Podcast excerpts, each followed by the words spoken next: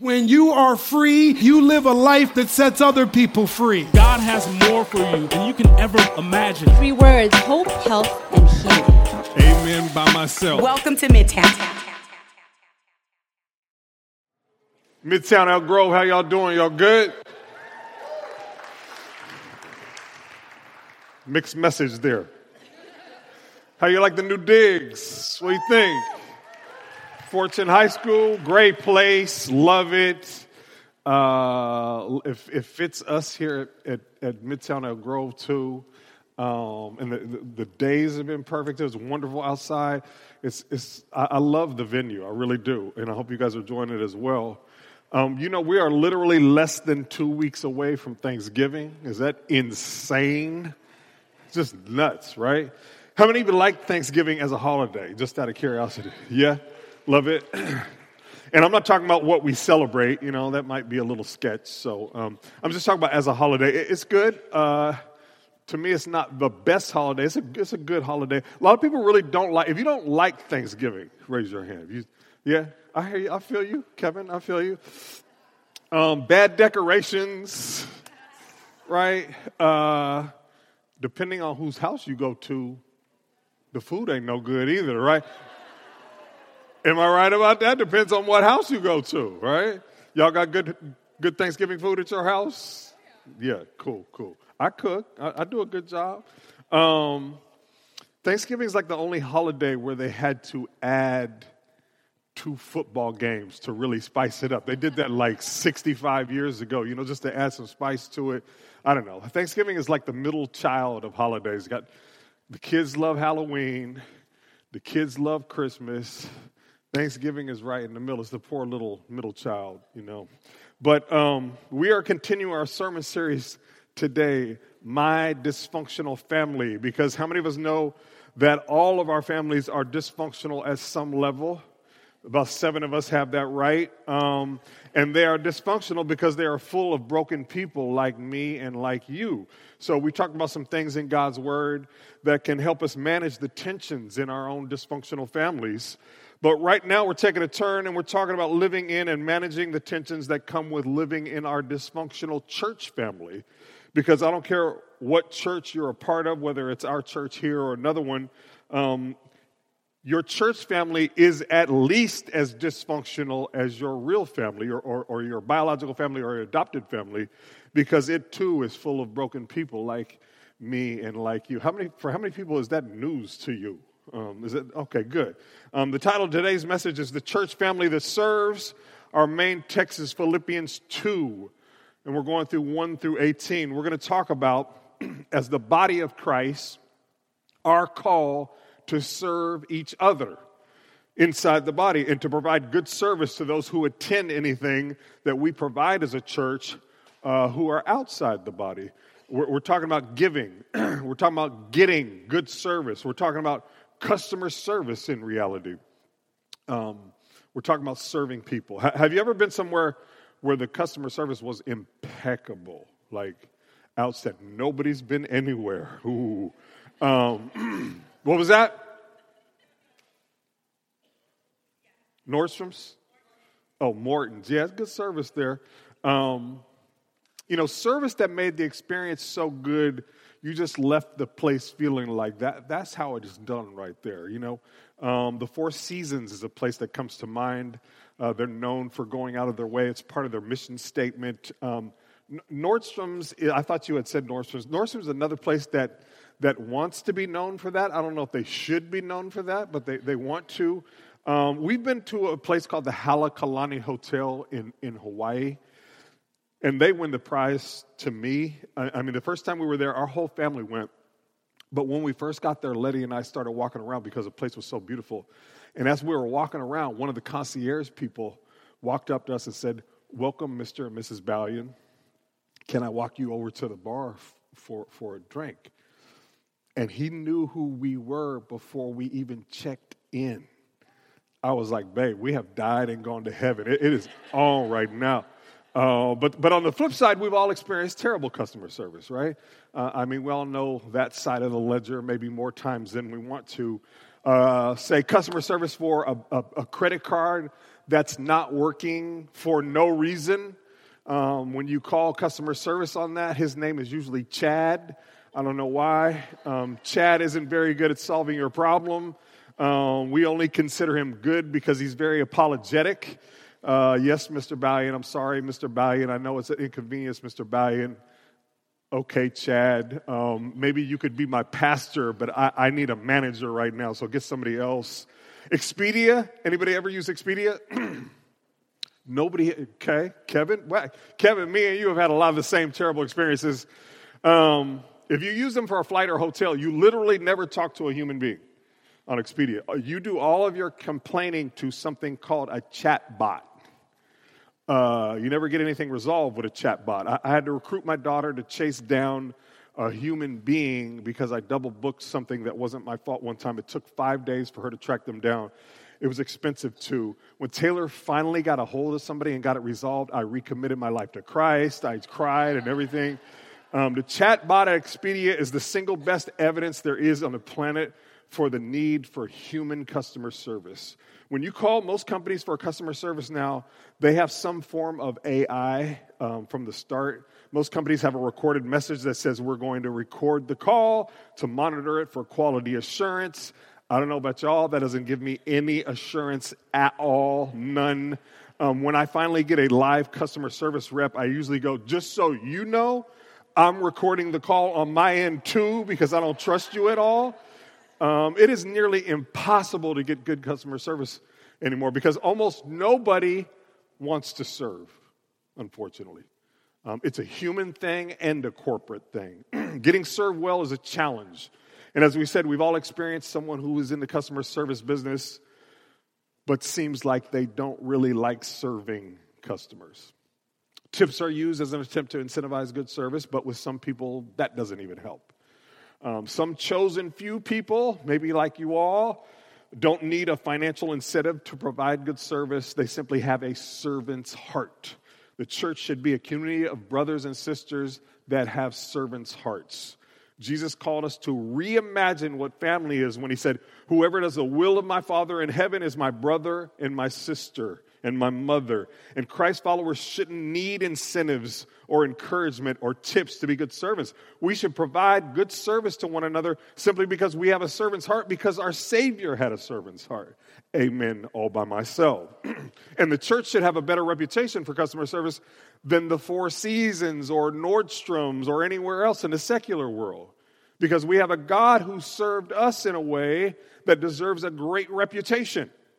And because we're all brothers and sisters, today we're going to look at what the Apostle Paul had to say about how we serve one another, how church family serves each other. We're going to talk about four key thoughts.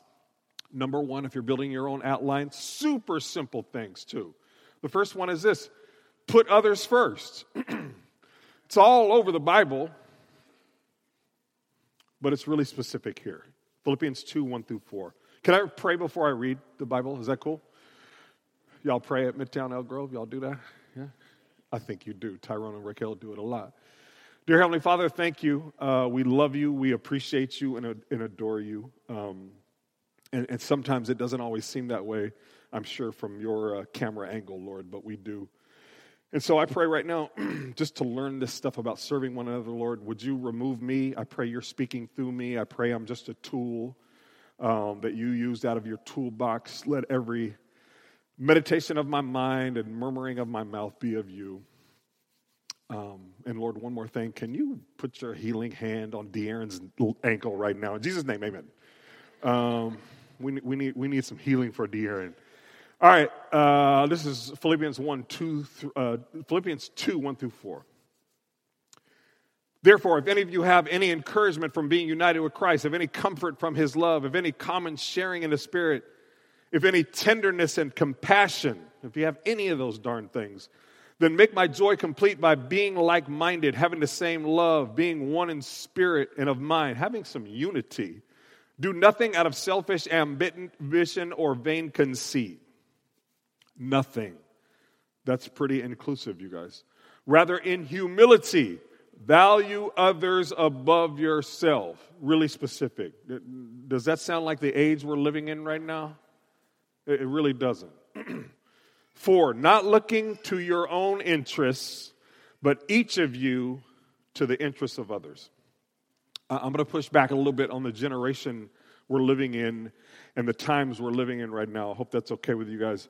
We live in an era of time where trying to think of others before self is like swimming upstream against the current. We're living in a generation of the, of the humble brag. We're living in the generation of the selfie. Uh, the current of this generation moves towards self promotion, it moves towards pride, it moves away from self deprecation, it moves away from humility. I understand at this point I'm at the risk of sounding like the crotchety old man who's screaming, Get off my lawn. I get that, but I'm willing to do it. And, you know, call it a generational thing if you like. But I was talking about this last week um, at, at Sacramento that, that a lot of Gen Zers and a lot of millennials asked me if I ever got counseling when I was a kid. And, and I encouraged that. But my daughter Taylor had asked me that before too. she said, Dad, you know, did you ever get counseling when you were growing up? And I was like, Oh, honey, counseling? Like, I couldn't ask my dad for water during baseball practice. Like, that was a completely different generation. Um, but this is less about a conflict of the generations and more about the conflict of selfishness versus selflessness in our own minds. This generation is all about self care, self compassion, self promotion, self ease, as we said. None of those sound really others firsty. None of them really sound very Jesus y. Uh, I'm going to talk about this more when we get to humility, but, but to get to the point where we're actually even considering being others first, we, should, we shouldn't think less of ourselves, but we should think of ourselves less. Does that make any sense? We shouldn't think less of ourselves. We need a good self esteem, but we should be thinking of ourselves less. We need to think of our own wants a little less. Think of our own needs a little less. Think of our benefit a little less often. And think beyond little old me and think about other people's benefits more often. A Christ follower's life isn't ultimately, ultimately about building little K. It's not about building our own little kingdom. A lot of people are doing that, but that's not what it's about. This generation's version of the Lord prayer would be the Lord's prayer would be my kingdom come, my will be done on earth. I don't give a rip about heaven. But that's, we know that's not the Lord's Prayer, right? A Christ follower's life should be about building big K. Your kingdom come, your will be done. Let me be a part of that. We, we have to stop making life about building my name and my brand and my nonprofit and my base and my ministry and my kingdom. It's ruining our business enterprises. It's ruining our politics. It's ruining our society. It's ruining many of our churches. We need to start building up our name, our brand, our ministry, and His kingdom. Amen? That's what we need to be about. Some of y'all looking at me really disapprovingly right now. It's all good. I, am not saying it. Right? This is all Apostle Paul saying it. Number two, practice humility. How about that one? You don't see that a whole lot anymore. You, you never did, really, honestly. You, you don't see this, uh, this, you've never seen it as often as you should. Philippians 2 5 through 11. In your relationships with one another, have the same mindset as Christ Jesus, who, being in very nature God, did not consider equality with God something to be used to his own advantage. So, Paul's saying Christ, literally, in essence and in nature, was God didn't consider being God something to hold on to for his own advantage, but wanted to divest himself of being God for our advantage. He, he disadvantaged himself to advantage us. Wow, that, that is true servanthood.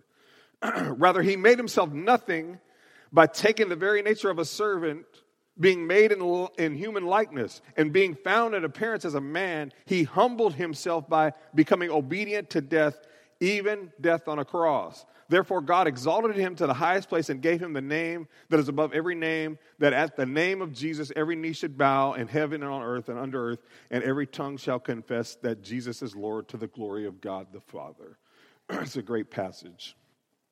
This is where the upside downness of Jesus' way really gets upside down.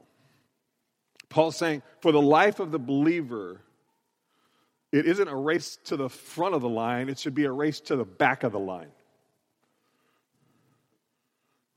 It, it, it, shouldn't, it shouldn't be an exercise in trying to get the hookup. It should be an exercise in trying to get the hookup. Uh, a lot of times when you hear a message on evangelism or teaching, uh, you just want to try harder. You know, I'm going to grind it out against my will and just do it even when I don't feel like doing it and approach people that I don't feel like approaching. Just get better and, and try harder and get better at it just by trying harder. You, you can't do that with humility, right? Humility is a tough one, right? Humility is the one thing that you can't brag about having, right? I'm going to write a best selling book. What are you going to write it on? How humble I am. It's going to be on the New York Times bestseller list. Doesn't work like that, right? Again, I think about the generation we're living in right now. What are some of the advances that are happening in this generation? Okay.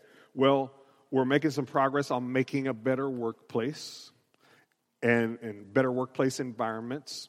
and certainly, I am all for that.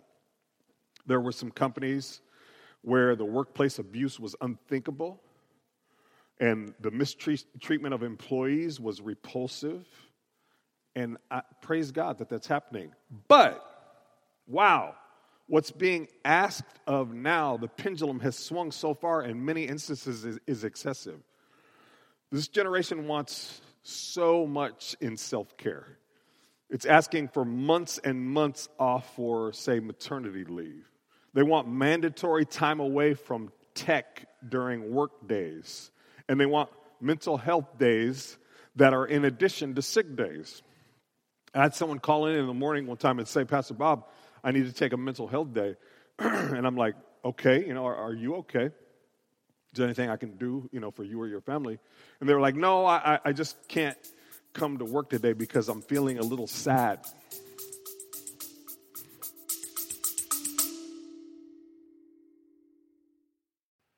We'll be back to this podcast episode shortly, but we wanted to take this time to give you an opportunity to give. Why do we give? At Midtown, we believe that giving is both an act of worship and a command. And the psalmist says that the earth is the Lord's and everything in it. So when we give, we're simply giving back to God what belongs to God in the first place. For those of you who give regularly, thank you. And if you're new around here, there's no obligation to give. We just encourage you to give however God is leading you. You can give digitally on our website or our app, but let's take a moment to pray right now. God, thank you that you have given us an opportunity to partner with you in the work that you want to do to display your goodness and your love to the world around us. So, God, take this offering right now, multiply it, and use it for the good of your people and for your glory.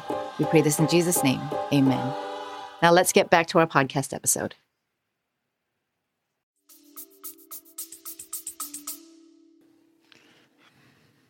I was like, we're adults at work. We're, we're all sad in here, you know? I mean, you'll fit perfectly. Come on in, you know? But does any, any of that sound like humility? You know, and, and they're being very professional sounding when they're making these demands. But, but then, you know, you're posting selfies on Instagram or TikTok, you know, hashtag self care Saturday, you know, talking about how you binge watched Hulu for six hours, and then you did retail therapy for three more hours, and took a nap and ate two pints of Ben and Jerry's Chunky Monkey. I mean, I don't know the difference. Is that self help or is that a cry for help? I, I, don't know which one that is, right? But, but either way, don't get me wrong, if, if you're working for a Fortune 500 company, ask away. I mean, get them, right? Get 26 months for maternity leave and get 28 for paternity leave while you're at it. Get a couple months for mental health days while you're at it. And get that hybrid, you know, work from home thing too. If you're working for Elon Musk, take it all from him. get it, right? But but man, if you're working for the local small business, even, you know, God forbid, if you're working for the church, does making all those demands for yourself really sound like humility? You know, and, and, does putting the burden of all those demands on the people of the congregation really sound others firsty. neither the local business you're working for nor your church has that $5 million endowment for your, you know, hashtag wellness Wednesdays that you want three times a month off for. How about, how about if we just act like brothers and sisters that care for one another? How about that? Including employers, right? Well, what if we're all caring about others more than caring about self? We'd be helping each other through life so much that we wouldn't need self care, we'd have team care. What about that? If we're all humble enough to act that way, does that make sense? How about this one? Because um, we get this a lot in church life because so many people come to us for relationship advice. You're in a long distance relationship. How many of you guys have been in a long distance relationship at some time in your life before? They're difficult, right? I mean, they're, they're tough. Uh, if you've never been in one, it's difficult. They're, they're tough to survive and thrive in. And they are a tiny bit easier now because of all the technology. But honestly, you know, all of the technology in the world doesn't make up for being apart from one another. Um, and so it's like being able to see them in high def, kind of moving away from you. So you get to see them moving away from you crystal clear. Uh, sometimes someone will tell Letty and I that, that they're, they're in a long distance relationship and we'll poke and prod. Um, but when they tell us that there's no current plan to ever live in the same place together, I tell them usually that's actually better known as breaking up. Uh, am I right about that? I mean, unless you have a plan to like live in the same vicinity together, that's really what's happening. But, but when you're actually in one, sometimes you have one person in the relationship who goes on and on about how difficult it is for them to be in the relationship and all the reasons why long distance is tough and they can't maintain their joy. But the other person is going through all those same difficulties in a different city. That's the only difference. But they happen to be more humble. And so they don't communicate all those difficulties because they know that doesn't help anybody. So it appears that the noisy one is being more sacrificial and caring simply because they're the loudest about vocalizing their complaints. But the reality is, the one who isn't speaking about it isn't speaking about it because they don't want to make it all about them. They're the ones who are being humble. Does that make any sense? You smelling what I'm stepping in right now? Yeah, honestly, we have got a golden opportunity to shine right now. We live in a world that is being flooded with entitlement, and the antidote to entitlement is humility. Humility isn't it isn't being weak and it isn't being meek. That's what a lot of people think humility is being soft and passive and getting run over and reserved. No, the essence of humility is using your strength to help other people. It's using your gift to advance someone else's gift. It's using your wealth to advantage someone else's economic status. Y'all really ain't feeling me today. I ain't gonna stop though. Uh, I, I battle with this one too, just like you do. But but this is this is the essence of living a Christ follower's life. and it doesn't mean you have to give up all your strengths and all your gifts and all your wealth away to people. It just means that you don't mind using them to, you, to their advantage. It's a lost art in our world. Number three, y'all with me? Excuse me. Thank you for that one par clap right there. Nice par, Pastor Bob. Number three, purpose your heart. Purpose your heart. Give your heart some purpose. Be intentional about it. Philippians 2 12 and 13. Therefore, my dear friends, as you have always obeyed, not only in my presence, but now much more in my absence, continue to work out your salvation with fear and trembling, for it is God who works in you to will and to act in order to fulfill his good purpose. God has planted a seed in every single one of you, and that seed is purpose he wants us to carry out. Man, I hope y'all are listening right now. It's a good purpose He's planted in you. And Paul is saying, we'll all have to wrestle around a little bit with our own salvation to find it clearly and discover it clearly. And life can be very unfulfilling without finding that purpose God has planted in you. Let me tell you a few things that you've never heard before. These are words that haven't been uttered. I'll give you like four, and then I'm gonna give you a real one that counts. First one the state of California is lowering taxes for everyone. You're never going to hear that. You can forget about that, okay? Just, just don't, don't wait on it. Number two, I can't wait to move to Modesto. Not going to hear that. Now, if you're Modesto, look, many people have moved to Modesto, and Modesto is a perfectly good town, but nobody's going, I can't wait to move to Modesto. The Las Vegas Raiders, Raiders are going to make the playoffs. I love the Raiders. Even though my, my, my godson plays for the 49ers, I love the Raiders. But no one's going, they're gonna make the playoffs. They might make the playoffs, but no one's going, they're gonna, right? They'll say they're in the playoffs when they get there. Four, dad, the present I bought you for Father's Day is a whole lot more expensive than the present I bought mom for Mother's Day, so don't tell her.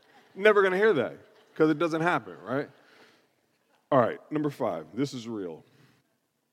You'll never hear anyone 49 years or older say, My entire life I've been doing meaningful things and helping other people improve their life, and I'm tired of it. I want to do something that has no meaning at all. You will never hear anyone 49 years or old, older say that. Regardless of how purposeless life feels sometimes, there is something in every single one of you that wants to live with a great purpose. It's a part of the human condition. And Paul is saying here, you better not neglect that. You better pursue that and you better wrestle with that. And, we here at Midtown Church will say you should think about really linking your life's purposes to what the church purposes are. Well, why not parallel your purpose to his purpose? A servant's heart is connected to God's heart and God's love. Uh, uh, and God's heart is that His church, Christ's bride, be successful in bringing about hope, health, and healing to communities of people, all sourced in Christ, but through Christ's people. You should honestly consider linking up with that. Now, final thought if you're doing that, prepare to sacrifice. Prepare to sacrifice. Philippians 2 14 through 18.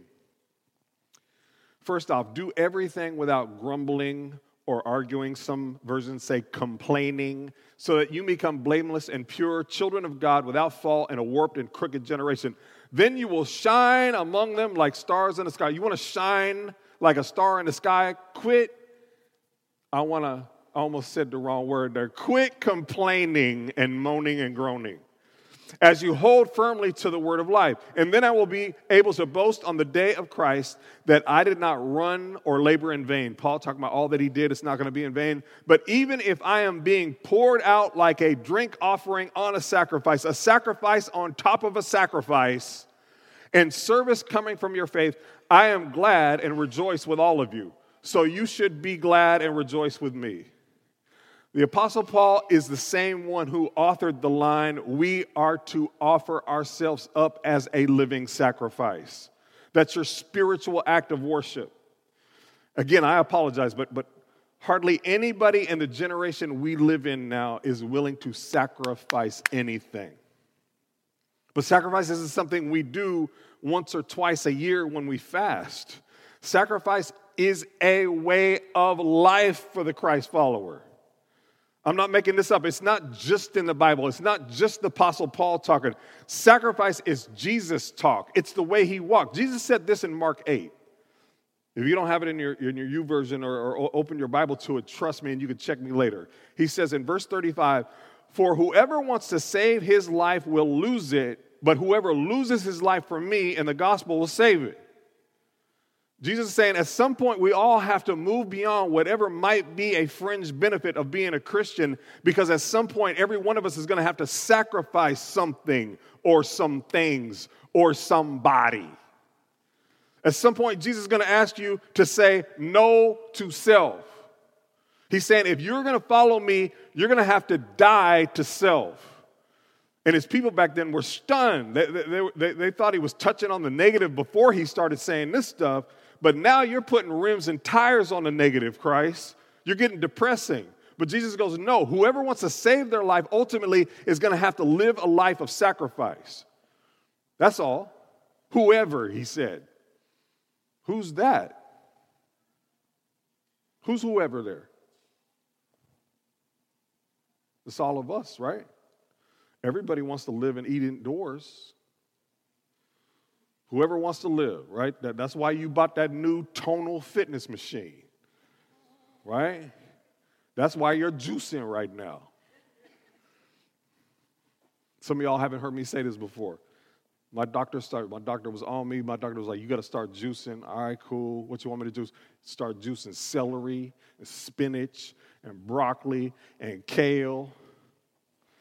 Man, I tried that stuff. I was like, Doc, I'd rather have diabetes.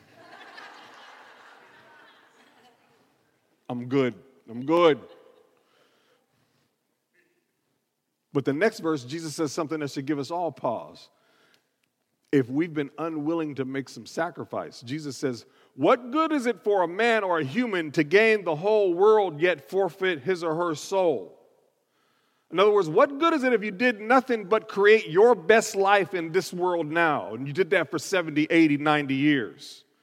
You had the best car. You had the best people cleaning it every day. You had the most manicured lawn in the nicest neighborhood in Sacramento. You had the most handsome husband. Had a cabana boy cleaning the pool who was pretty cute too. Never had to wait in any lines. You had other people waiting lines for you. Ate everything, and everything you ate was healthy and tasty. You had tickets to everything. You had the best people in the world to go to the things you had tickets to. What good would it be if you have a perfect life in this lifetime, whatever perfect life means to you? What good would it to be to have that life now if you're able to peek over the fence and look into eternity and see, oh, shoot, I forfeited my soul? And, and I don't care what your worldview is right now, the answer to that question is no good. It wouldn't be no good. Now, Jesus talking about heaven or hell in that verse? I don't know. It doesn't say. But that's not the point. His point there isn't to talk about the theology of heaven and hell. His point is that the last thing we should do in this lifetime is to care and to make this lifetime so perfect that we forfeit whatever is in store for us over the fence into eternity. And then Jesus says, Or what can a man give in exchange for his soul? And we hear that and go, man, I hadn't really thought about that. And Jesus is saying, you should think about that. He's in effect saying, if you could take a peek over that fence and look into eternity and see that you forfeited your soul in the next lifetime, what would you go back and sacrifice in this lifetime and give back in order for your soul to be okay over there? Whatever it means for your soul to be okay. I bet I know your answer. I bet you know my answer. We would sacrifice anything for our soul to be okay. I mean, what you want, God? You want the Benz? You want the house in Malibu? I don't have one, but you want it? You want my subscriptions to the over the top, you know, streaming services? Take all them things, all 19 of them. Right. Can't have my dog though, Lord. Can't have my dog. No, yeah, you, you could have it for my soul, but yeah, uh, it's going to be a tough take. Bottom line is, we, we value our soul over anything. Salvation is free, doesn't cost you a dang thing, but following Christ will cause you to die to self a little bit. It'll cause you to sacrifice some things. Listen, serving, service, servanthood calls for sacrifice. But transform people and transform lives and transform communities is worth it. Amen.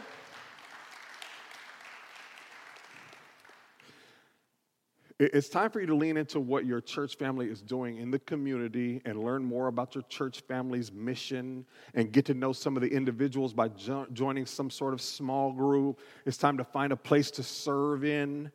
We need people serving in children's ministry and youth ministry and setup ministry. We need greeters and ushers and connection people. It's time to become generous and join the, the effort and giving towards all the stuff we need. We need a prayer team and members and chaplains. It's time to start regularly praying for your church. It's time to go to things like Wednesday night at Seasons 56 with Tyrone and Raquel and everybody to hear about what exactly is going on.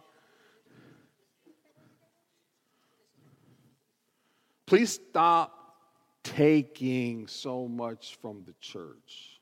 Please stop. Stop getting served so often and start to serve your brothers and sisters. Amen? Please. I'm going to close, I promise. I want to go back to purpose. Purpose has a price. Purpose has a price. You think about everybody great who had purpose. You think about Jesus, he had a little bit of a price there on the cross. You think about Martin Luther King, Dr. King could have lived in a cozy corner of the Northeast if he wanted to. He had multiple offers to just be a teacher and a professor. Could have lived a great life.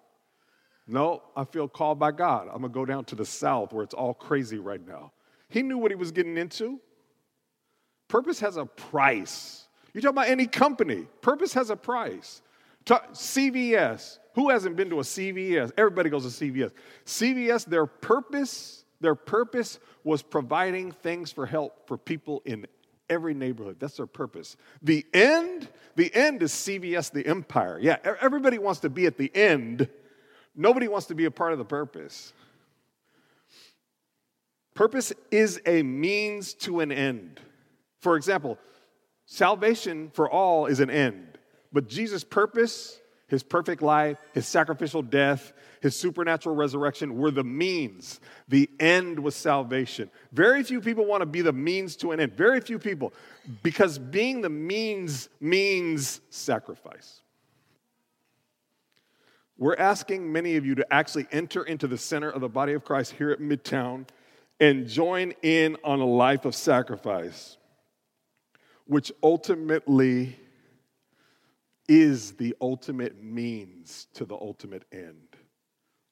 Eternal, glorious end, which actually never ends. And as we said earlier, aren't transformed lives and people and neighborhoods worth it?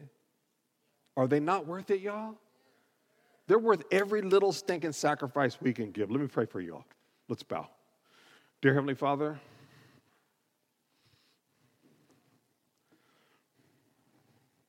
You just sometimes you just feel the room and feel um, kind of a wall put up. And, and different people have a wall for different reasons. And so, some of those reasons are, man, I've been serving. I, yeah, I'm wanting everybody else to jump in. And sometimes those reasons are just somebody's distracting somebody, or sometimes those reasons are it's the enemy distracting us. But the need is still there. And so I have to push through the wall that's up and go, man, we need to be a people who make it known to the rest of the world that sacrifice is how you live. Dying to self is actually living. Living for, we're not, we're not important enough to live for ourselves. We need to live for something outside of ourselves. And so I, I hope that is explained well enough for all of us to go, yeah, I, I get it now.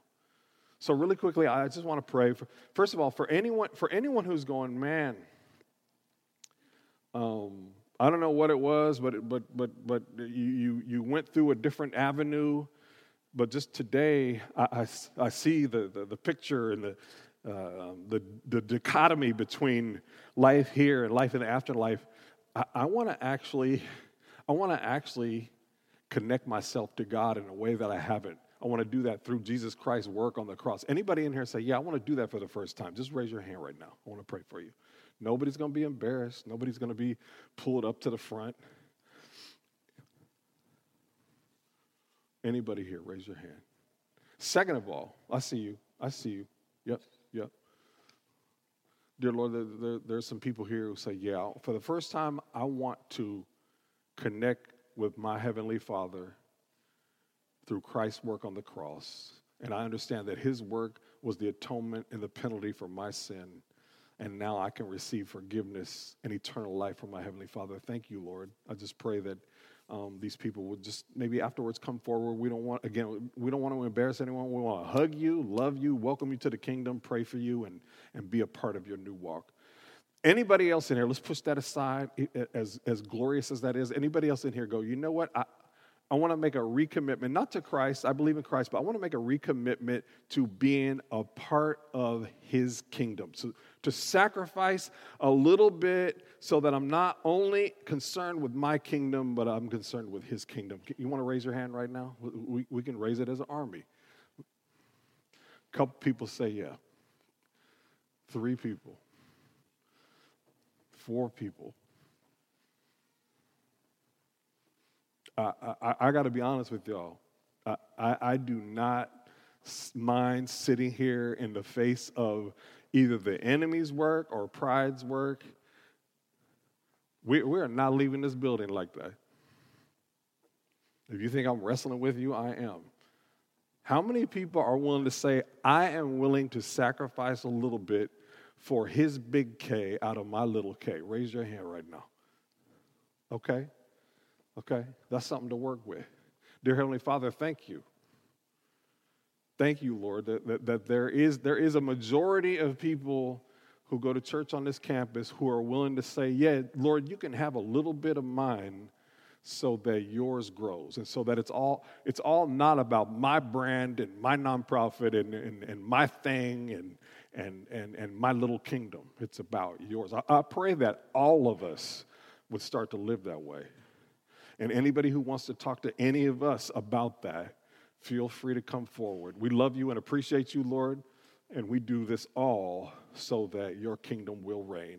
We say this and pray this not by might or by strength, but through your spirit. In Jesus' name, all of God's people said, Amen. God bless you. I hope this was helpful to you, we'll see you here next week at Margaret Fortune High School. Thank you so much for tuning into Midtown Church. Be sure to subscribe to this podcast for weekly messages to stay rooted in the Word and for a dose of hope, health, and healing in your life. Want to get more connected to Midtown Church? Just visit us online at midtownchurch.org.